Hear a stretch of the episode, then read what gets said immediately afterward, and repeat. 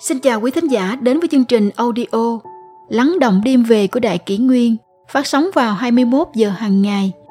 Đại Kỷ Nguyên hy vọng quý thính giả có những phút giây chiêm nghiệm sâu lắng sau mỗi ngày làm việc bận rộn. Hôm nay, chúng tôi xin gửi đến các bạn thính giả câu chuyện Có một người bạn đồng hành bí ẩn cùng Tôn Ngộ Không tâm sư học đạo. Đó là ai? Trong Tây Du Ký, Tôn Ngộ Không đã lênh đênh trên biển cả suốt nhiều năm trời để tâm sư học đạo. Ai cũng nghĩ rằng Ngộ Không phải đơn độc suốt cả cuộc hành trình, nhưng kỳ thực còn có một người bạn đồng hành cùng Ngộ Không trên một đoạn đường dài. Nhân vật đặc biệt ấy là ai? Mặc dù người bạn đồng hành ấy không được Ngô Thừa Ân nhắc đến trong tác phẩm Tây Du Ký, nhưng lại được lưu truyền trong dân gian qua câu chuyện dưới đây. Đã rất lâu rồi, trên thảo nguyên xa xôi có một con sư tử dũng mãnh oai hùng. Sư tử đi đến đâu, tất cả các loài vật nơi đó đều tỏ ra kính phục, nể sợ và suy tôn nó là vị chúa tể của thảo nguyên. Một ngày, khi Sư Tử Vương đang nằm phơi mình dưới ánh mặt trời ấm áp, nó thầm nghĩ về vương quốc của mình. Giờ đây nó đã có trong tay tất cả. Có lãnh địa thảo nguyên trải dài đến vô tận, có cả đàn sư tử biết phục tùng mọi mệnh lệnh của nó, và có những con sư tử cái luôn đi theo sau mà âm thầm nhìn nó bằng ánh mắt khát khao. Trong cái dáng vẻ oai phong lẫm liệt ấy, với một bộ lông vàng đầy uy vũ, ai cũng cho rằng Sư Tử Vương đã có thể kiêu hãnh là vị chúa tể dưới bầu trời xanh. Nhưng thẳm sâu trong lòng, Sư Tử Vương vẫn còn một nỗi khắc khoải mỏi mòn. Đã từ lâu, bầy sư tử trên thảo nguyên truyền tai nhau rằng Sư Tử Vương đang thầm thương trộm nhớ Doanh Lan Công Chúa. Đó là một thiếu nữ xinh đẹp người dân tộc, là niềm kiêu hãnh của vùng thảo nguyên này. Cô đặc biệt am hiểu về các loại thảo dược và vẫn thường cứu chữa cho dân du mục và các loài động vật hoang dã. Hoa Doanh Lan nở đầy khắp thảo nguyên, tỏa ra mùi hương thoang thoảng nhẹ nhàng, nên được người dân du mục ca ngợi là thánh hoa. Bởi công chúa xinh đẹp lại thiện lương hòa nhã, nên mọi người đều yêu mến, gọi cô là Doanh Lan Công Chúa. Sư Tử Vương nhớ lại năm xưa, nó từng bị trọng thương trong lúc tranh đoạt vương vị với các con sư tử khác. Lúc ấy nó may mắn được công chúa chữa trị nên mới có thể bảo toàn tính mạng. Cũng từ đó Sư Tử Vương thầm yêu công chúa. Nó ngưỡng mộ vẻ đẹp thánh khiết, tốt bụng lại dịu dàng của nàng, nên luôn ước ao được trở thành người. Mỗi lần nhìn ngắm người con gái mà mình yêu mến, trong lòng Sư Tử Vương lại trào dâng một mối thương cảm không nói nên lời. Từng giọt từng giọt nước mắt cứ lặng lẽ tuôn rơi. Núp đằng sau đám bụi cỏ, Sư Tử Vương chỉ dám đứng xa nhìn nàng. Lúc ấy công chúa đang mặc một chiếc áo lông trắng như tuyết, cưỡi trên con tuấn mã màu đỏ thẫm. Nàng rong ruổi khắp thảo nguyên xinh đẹp dưới ánh mặt trời. Nhìn thấy công chúa mà không thể đến gần, trái tim nó như thắt lại, và khát khao được làm người của nó lại càng trỗi dậy mạnh mẽ hơn. Và rồi vào một đêm không trăng, gió rít lên dữ dội, Sư Tử Vương đã rời khỏi mảnh đất thảo nguyên, nơi đã trao cho nó vinh diệu được làm chúa tể của muôn loài, để đi tìm tiên thuật tu thành người. Bởi trên thảo nguyên có một truyền thuyết xa xưa nói rằng chỉ cần đi thẳng về hướng đông thì có thể tìm thấy thuật tu tiên. Sư Tử Vương đã vượt qua bao gian nan vất vả, không biết nó đã đi bao nhiêu năm bao nhiêu tháng. Cuối cùng trước mặt xuất hiện một đại dương mênh mông rộng lớn. Nhìn biển trời bao la vô tận, nó không khỏi ngỡ ngàng. Tiên thuật trong truyền thuyết rốt cuộc là nơi nào?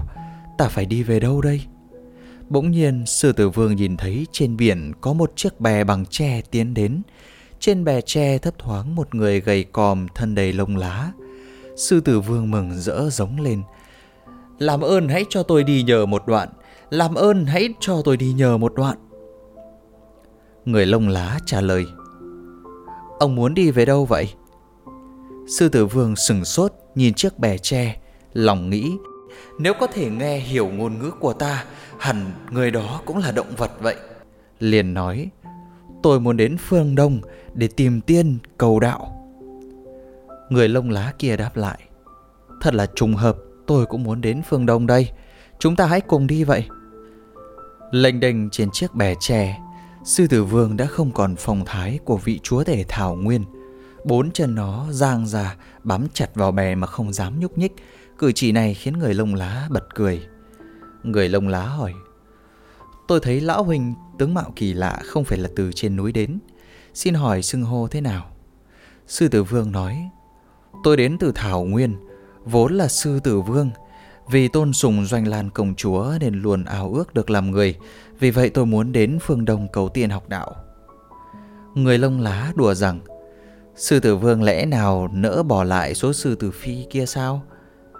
Sư Tử Vương cảm thán nói: đừng nói chuyện đó nữa. Tôi vì Doanh Lan Công Chúa nên mới tìm thần tiên cầu đạo. Nói xong liền hỏi lại người lông lá kia: còn huynh thì từ đâu đến đây? Cớ sao lại muốn đến phương Đông vậy? Người lông lá trả lời: tôi là Hầu Vương ở Hoa Quả Sơn. Nơi tôi ở tuy bốn mùa hoa quả không ngớt, cuộc sống chẳng có gì phải ưu phiền, nhưng hiểm nỗi nhiều con khỉ già bị bệnh rồi chết đi. Tôi chợt thấy thế sự vô thường, cho nên đã từ bỏ vương vị để đi tìm kiếm thuật trường sinh bất lão, tu đến thọ mệnh ngang hàng cùng vũ trụ, sáng chói như vầng nhật nguyệt. Tôi mong sao con cháu nhà khỉ chúng tôi cũng được trường sinh bất lão. Như vậy há không phải là rất vui vẻ hay sao? Nghe Hầu Vương kể về chí hướng to lớn của mình, Sư Tử Vương thở dài: ta thật không sánh được với con khỉ này.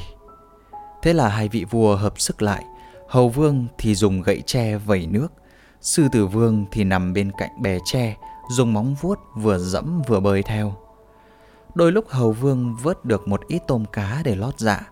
Vào những lúc hai người khát nước thì trời sẽ đổ mưa cho họ uống một bữa no nê. Ngay cả Sư Tử Vương khỏe mạnh oai hùng, vậy mà nay cũng trở nên gầy còm giống như con khỉ kia vậy. Cả hai tuy mang thân động vật, nhưng tấm lòng hướng đạo lại vững vàng như kim cương bất động, quả thật đã khiến thiên địa rời lệ. Vậy nên họ luôn được thần linh dõi theo phù hộ. Không biết đã vượt qua bao nhiêu sóng to gió lớn, bao nhiêu nguy hiểm trùng trùng, ông trời cũng không phụ người có tâm. Cuối cùng họ đã đến được lục địa. Nhưng vừa lên đến bờ thì nguy hiểm mới thật sự kéo đến. Mọi người nhìn thấy hai con dã thú liền bò chạy toán loạn. Có một số thậm chí còn lấy đá và cung tên tấn công Sư Tử Vương. Lúc ấy khung cảnh hỗn loạn, Hầu Vương buộc phải trốn vào một góc rồi khoác lên mình chiếc áo rách giả làm người. Nhờ vậy mà qua được cửa ải. Nhưng số phận của Sư Tử Vương mới thật thê thảm. Dẫu chạy đông trốn tây thì nó vẫn bị thương khắp mình mẩy, cuối cùng buộc phải chạy vào rừng. Sư Tử Vương và Hầu Vương thất lạc nhau từ đó. Sư Tử Vương bị thương rất nặng, nó đã không thể qua khỏi cơn nguy kịch. Trong lúc hấp hối, nó vẫn luôn nhớ về công chúa mà thầm tiếc nuối. Công chúa Doanh Lan bây giờ thế nào? Tiên thuật trong truyền thuyết rốt cuộc ở đâu? Số ta phải bỏ mạng ở nơi đây hay sao? Còn Hầu Vương, liệu anh ta có tìm được tiên thuật không? Cứ như vậy, Sư Tử Vương đã rời bỏ thế gian trong luyến tiếc. Lúc ấy tại một tầng không gian rất cao trên thiên thượng, có một vị giác giả đã mỉm cười chứng kiến tất cả câu chuyện này. Mặc dù Sư Tử Vương không may mắn tìm được pháp môn tu luyện như Hầu Vương, nhưng khát khao cầu đạo của nó đã làm cảm động cả đất trời, tạo nên một cơ duyên tu luyện sau này. Gió cuốn đi bao nhiêu năm tháng đằng đẵng, để câu chuyện năm xưa này cũng phủ đầy cát bụi thời gian. Người đời chỉ nhớ đến một Hầu Vương khát khao tìm đạo, một Ngộ Không biến hóa thần thông và một Tôn Đại Thánh huyền thoại từng phò trợ đường tăng sang Tây Thiên thỉnh kinh. Nhưng mấy ai biết rằng còn có một người bạn đồng hành từng lênh đênh sóng nước với Ngộ Không trên con đường tìm cầu chân lý. Ngô Thừa Ân đã không nhắc đến Sư Tử Vương trong danh tác Tây Du Ký của mình, chỉ còn lại một câu chuyện nhỏ lưu truyền trong nhân thế mà nay kẻ biết người không. Phật gia giảng rằng nhân thân nan đắc, nghĩa là thân người khó được. Sinh mệnh trầm luân trong lục đạo luân hồi, trải qua biết bao kiếp bao đời, ai biết đến khi nào mới được mang thân người mà tu luyện. Động vật vốn dĩ không được phép nghe Phật Pháp, nhưng khát khao tu tiên học đạo là nguyện cầu chân chính của sinh mệnh. Chỉ có điều con người ở trong mê, không biết trân quý cơ duyên vạn cổ này, đã chìm đắm trong cõi hồng trần mà quên mất con đường phản bồn quy chân mà quay trở về.